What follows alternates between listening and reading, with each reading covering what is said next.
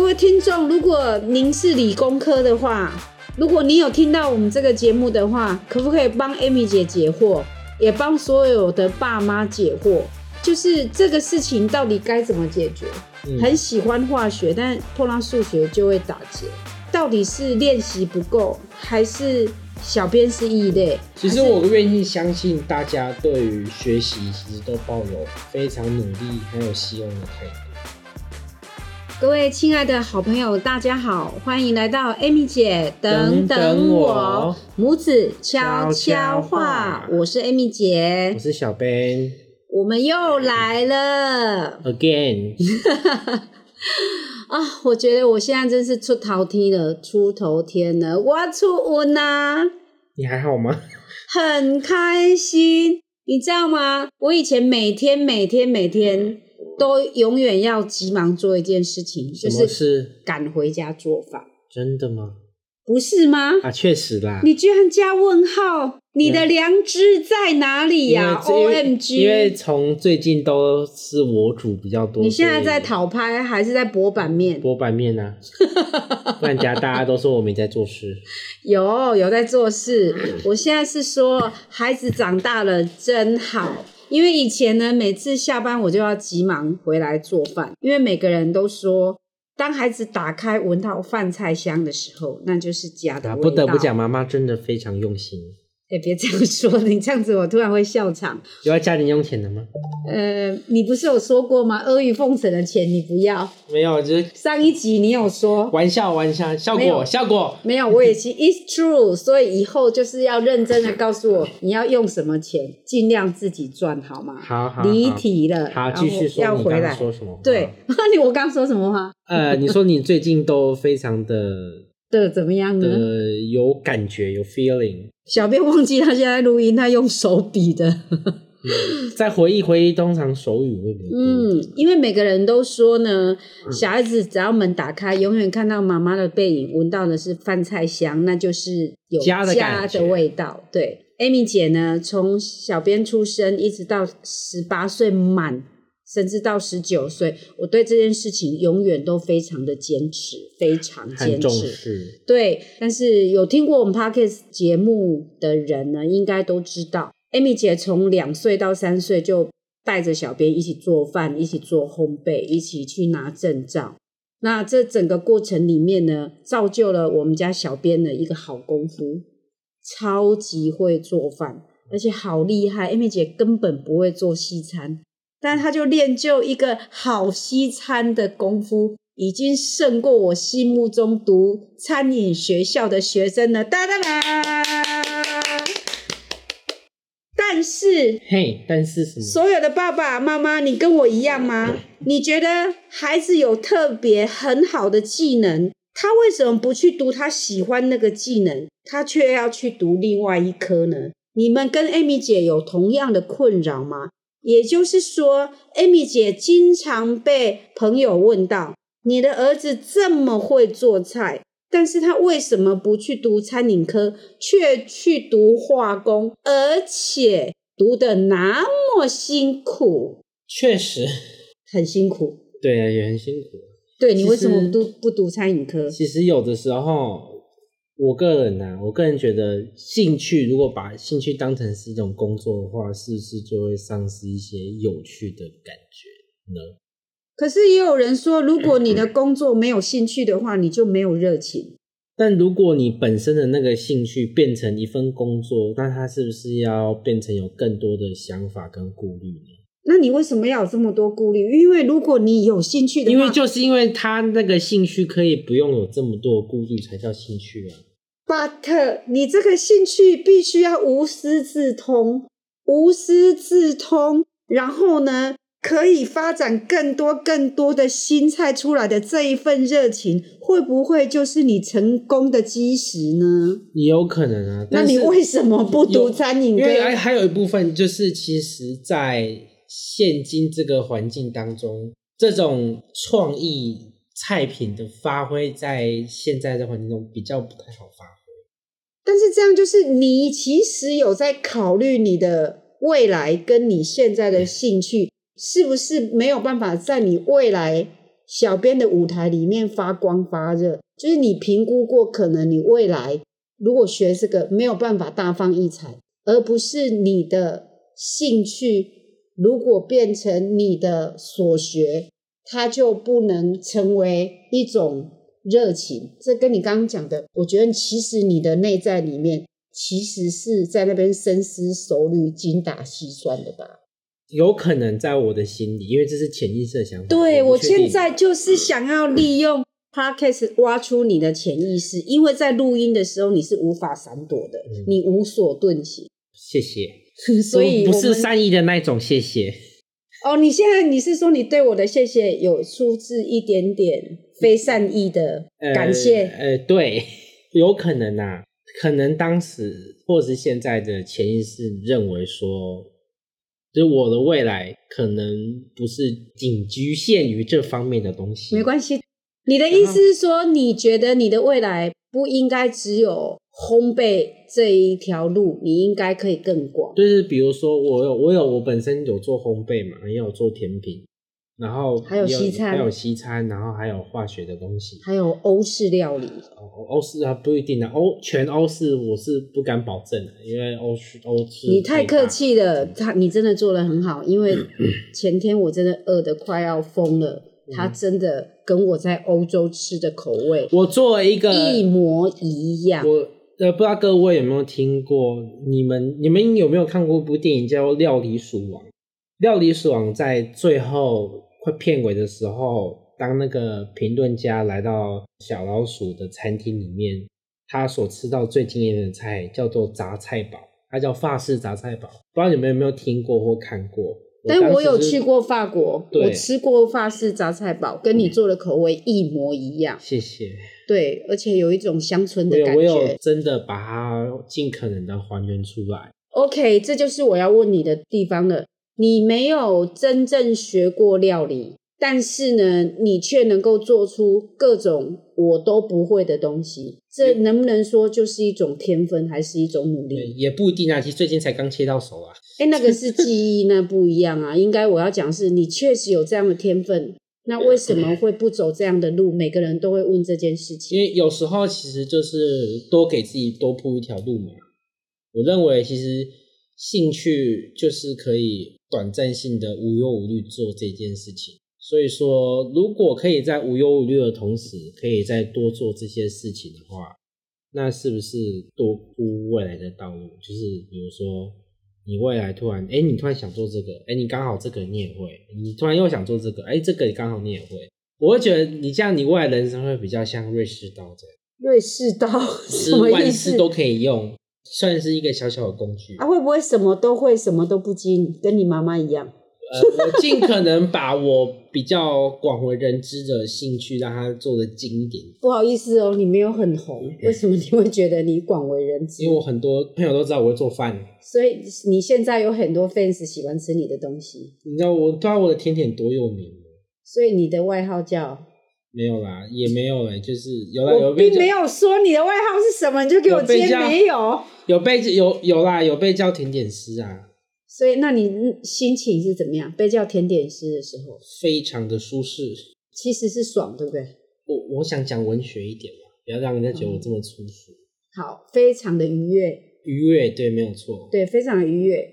那会享受这份愉悦吗？对，就是对啊，可以享受这份愉悦，还可以跟朋友一起分享这一份餐点的用心。That's right。那我现在就要问你了哦，烹饪、做饭、烘焙、甜品师给你这么大的愉悦感，嗯，那为什么你会去选择化工这件事？而且听我讲完，稍安勿躁，包青天来了。好，继续。就是明明有这么棒的体验，然后呢，让你不断的发光发热，不断的带起你的热情去做这份让你觉得非常愉悦的事情，而且充满热情，但你却选择，而且是坚持哦，选择一个非常难读的化工，而且在化工这条路上坎坎坷坷，但是你仍然坚持。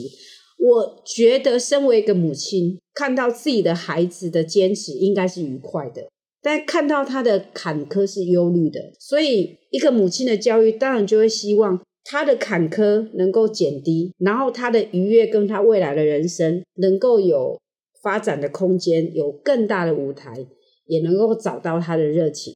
那这个时候会不会有很多妈妈跟我一样很矛盾？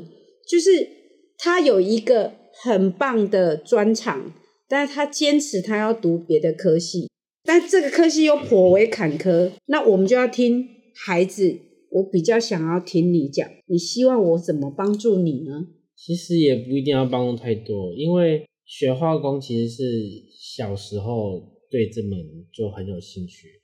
只是说长大后，我也不知道说，诶，我怎么突然多多出了这个，也可以是专长，也可以也可以是专长，也可以是兴趣的一个烹饪的这个部分。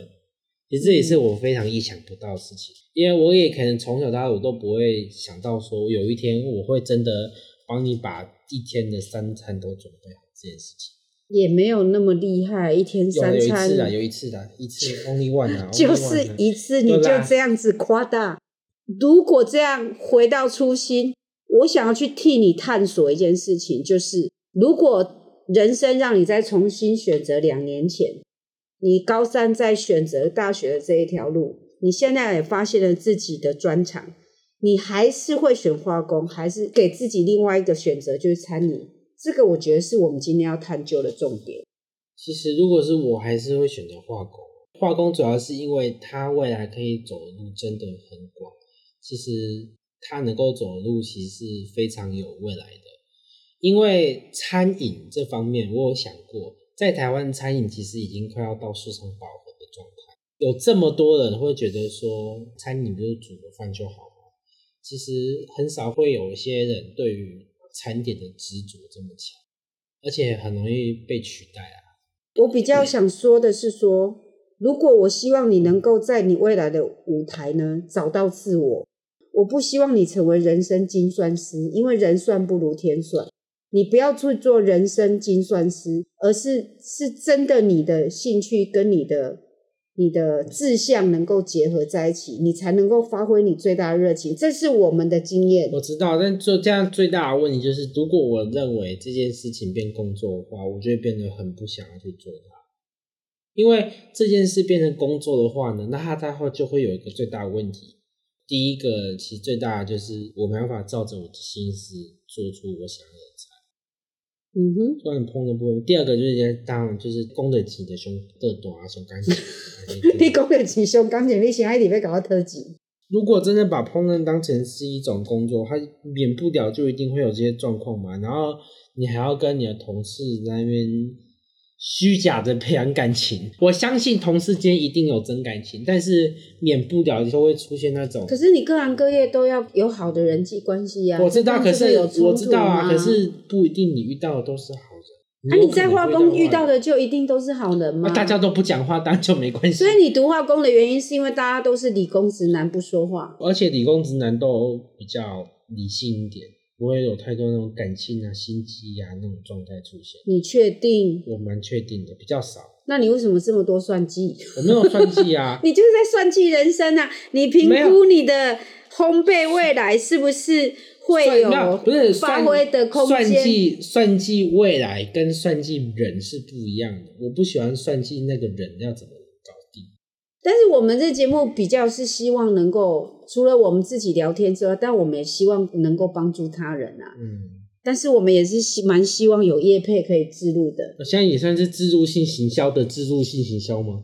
做这个频道呢，我们要自救救人。嗯，自救就是我们两个互相的对话，能不能一点 Amy 姐的私心，把我们家小编的内在的潜力给挖掘出来？嗯然后他人的部分就是说，有没有其他的父母亲跟我碰到一样的问题？对对对，就是说，如果他跟我碰到一样的问题呢，我们是配合他、迁就他、引导他，还是放任他？嗯，说的很好。碰到像你这样的孩子，我们应该给你什么样的以上四点？就是我们到底要怎么样帮助你？其实也不用，就是慢慢在后面多给予一些精神上的支持啊。但是我不知道怎么支持你，因为其实我也不一定的，因为我因为你这个人很非常擅长做饭，对有不有，但是你在你的化工的领域上确实颇有坎坷。那这样子，我们就会担心是不是你读错科系了，或是你走错路了。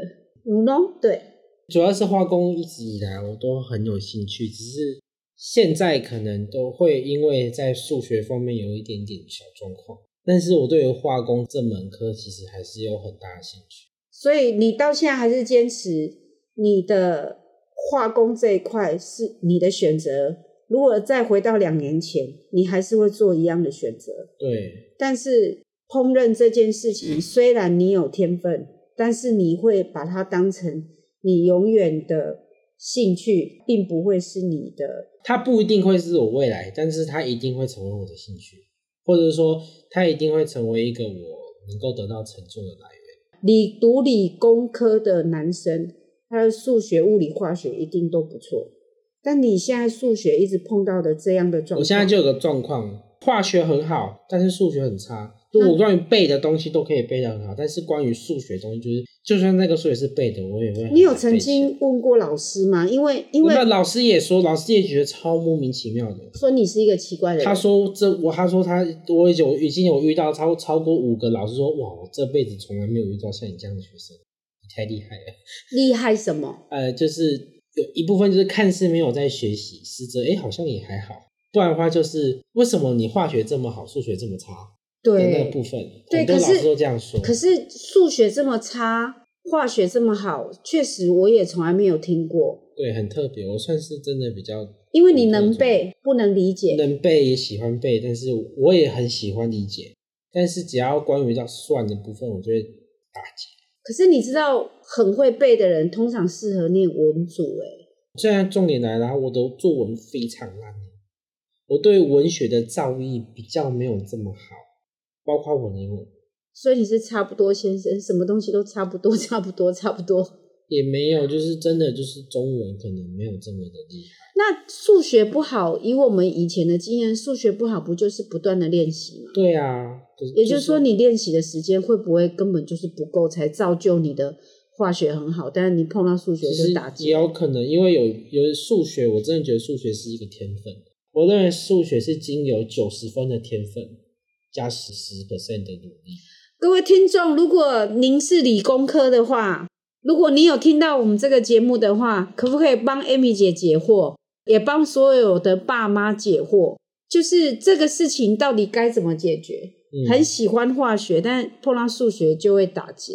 到底是练习不够，还是小编是异类？其实我愿意相信大家对于学习其实都抱有非常努力还有希望的态度，因为我看过很多嘛，就是很多都是其实数学真的都很有天分，他练习就练一题，然后他就都真的都会了。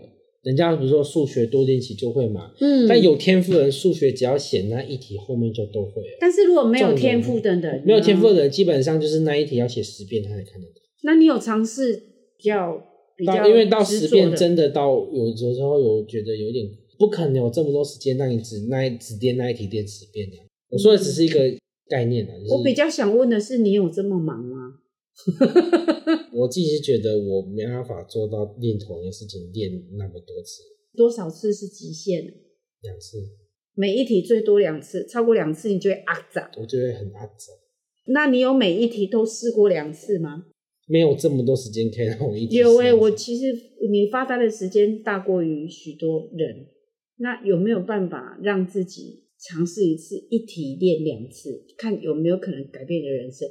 如果就这样三年，因此改变了你的一你生，是不是就这次想要给我一些人生的意见？你老实讲，不是第一，我想要拜托观众给 Amy 姐，能不能给我一个解密？就是小编画工很好，又很能背，但是数学 always 没有办法处理这件事情。嗯，好，这样有没有比较圆滑？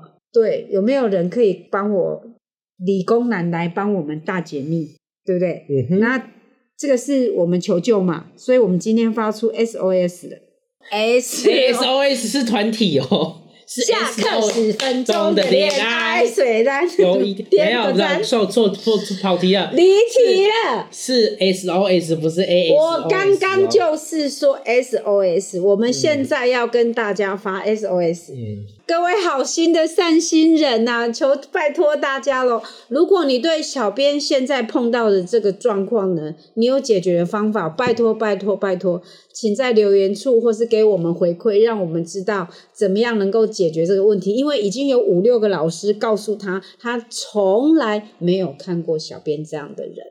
但是如果嗯另外一个就是自救的方法，那就是小编有没有可能在频道上跟所有的好朋友，哎，这样好像情的哎，承诺或是你的老师可能有听到，你愿不愿意一题练两次就好？是的，现在就是在情的的部分，就是说你要总要改变啊。我愿意，我愿意为了这个事情做一点点我相对应的努力。从什么时候开始？你看啊妈妈就这样，现在好不好？没有不可能。你刚刚跟我说你录完这一集要马上去睡觉，明天好，呃，明天明天明天要明天要上班，不要打。工哦啊，。礼拜日，礼拜日，礼拜日，我有下定决心要好好先看一下书。为什么会选礼拜日这个时间啊、礼拜六要上班，就这么简单。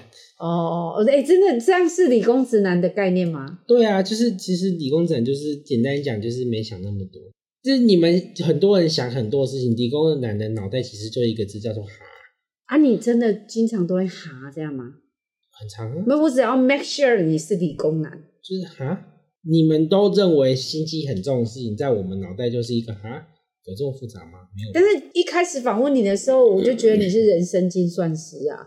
我所谓的哈，是对于人跟人之间的那种爱恨情仇，所以你没有爱恨情仇，相对来说没有那么强烈，看得比较淡薄，淡薄。难怪你喜欢感受那个气流。上一集你有说你喜欢感受那个气流感。受那个气流涌动太激烈。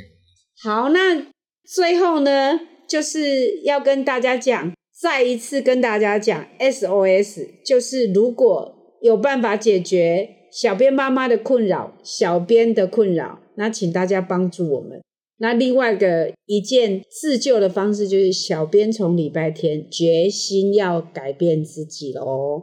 就这样，那小编要去准备喽我。我提过来的话，我刚刚讲说 ASOS 是不是代表我的年纪有点不太正常啊？那配合我啦，你是为了配合我，不好意思哦。A S O S 现在都还在 online，我知道，但是能够说出 ASOS 的这个年纪，通常都不太正常，不会。在我自己身上发生都比较少。我觉得比较难过的是，你居然有办法跟我合唱。好，那我们今天呢，在这个节目就在有一点严肃，又有一点念旧，又有一点歌声的情况下，跟大家说拜拜喽，好，大家拜拜。拜拜喽，下周六见喽，拜拜。